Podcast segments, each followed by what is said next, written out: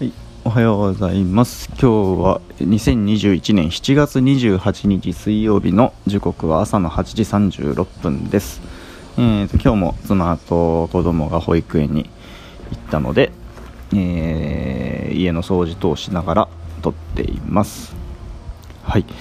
えーとちょっとちょうどあのこれまた面白いなと思ったことがあったんで話すんですけど、えっ、と自分ってなんだろうみたいなことをちょっとねこのこのポッドキャストでも前に話したと思うんですけどちょっとそれを補完するような話です。えっ、と今手元にですね、えー語源辞典というのがありましてあの ゆる言語学ラジオで、えー売り上げがぐっと伸びたと、えー言われている新明解語源辞典ですが、えーとまあ、うちでも買ってまして、えーそれで自分のところを組んで、えー引いてみたんですね。ちょっと読みますね、えー自分その人自身また私かっこ一人称。和製看護。文は与えられたもの持ち前のものの意。その人自身への割り当てという意味からその人自身を指すようになりさらに一人称に転じたもの。であと用例が載ってます。ということなので、えーつまり自分っていうのは今、えーここに書いてあるように一人称私とか自分自身の意味で使われていますけどもともと語源をたどるとこの辞典を信じるのであれば、えー自分のものとか自分に与えられたもの自分に割り当てられたものという、まあむしろ自分以外のもの、えー私以外のもの私のちょっと外側にあるけど私に属するものみたいなものを指してた言葉だったんだと。うん、でこれをこの,、えー、とこの自分なんでしょうね。えっ、とななんて言うんだろうな。また、えー言葉が難しいですけど、まあ、このこの意味での自分が、えー次第に私自身を指すようになっていったっていうのはなんかその感覚的に、えーこの体とか心とかの私自身のちょっと外側にあるものも、えー私と同一視できる同一視する方が自然であるみたいな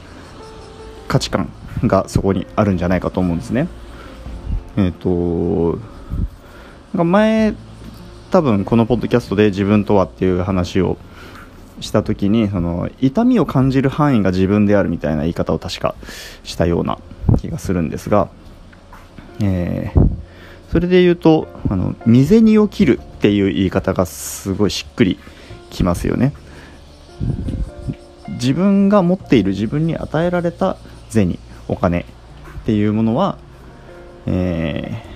をなくす奪われる減らすということは身を切られるような思い。であると、まあ、つまり自分が持っているお金に関して、えーお金についてこれは自分の一部である。自分である。私である。っていうような考え方をしているんですねきっとね。でで、まあ、あのちょっとちょっとだけ英語の「myself」という